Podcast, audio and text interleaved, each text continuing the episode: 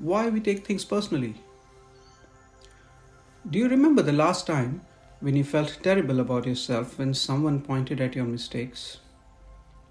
Do you think about your mistakes often? Does someone else's opinion matter more for you than your own? With the increasing amount of information overload happening over social media and the internet, we are not short of knowledge. Some people will always be ready to point out your mistakes, criticize you, and feel proud to have the upper hand in any conversation.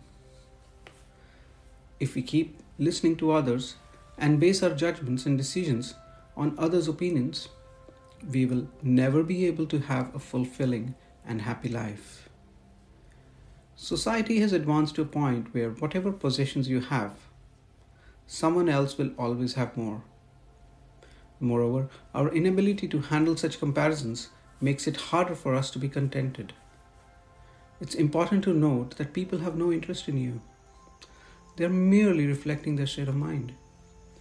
When they, they say something, it is usually about how they think and act.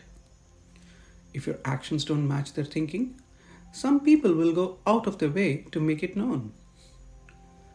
Unless you're taking feedback from someone who's seen your rise and fall, your ups and downs, and has been there with you on your journey, there is very little reality in what others say. Remember that the negative emotions are a way for us to know that we are not moving in the right direction.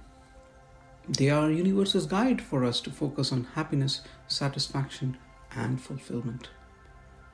If you take things personally, you should remember that everyone is fighting their own battles.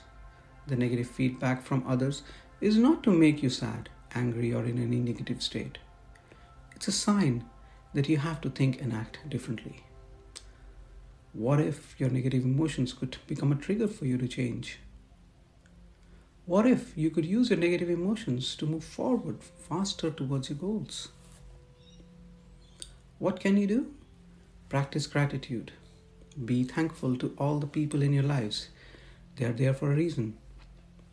Practice focusing on your awareness. How much time are you spending being present in the negative state and how you can get away from it? Practice self guided meditation and mindfulness exercises. There are hundreds of them available free online, and it doesn't take more than five minutes each day. We all get impacted by negative self talk and negative feedback. How we recover and use it for our success and motivation can be the difference.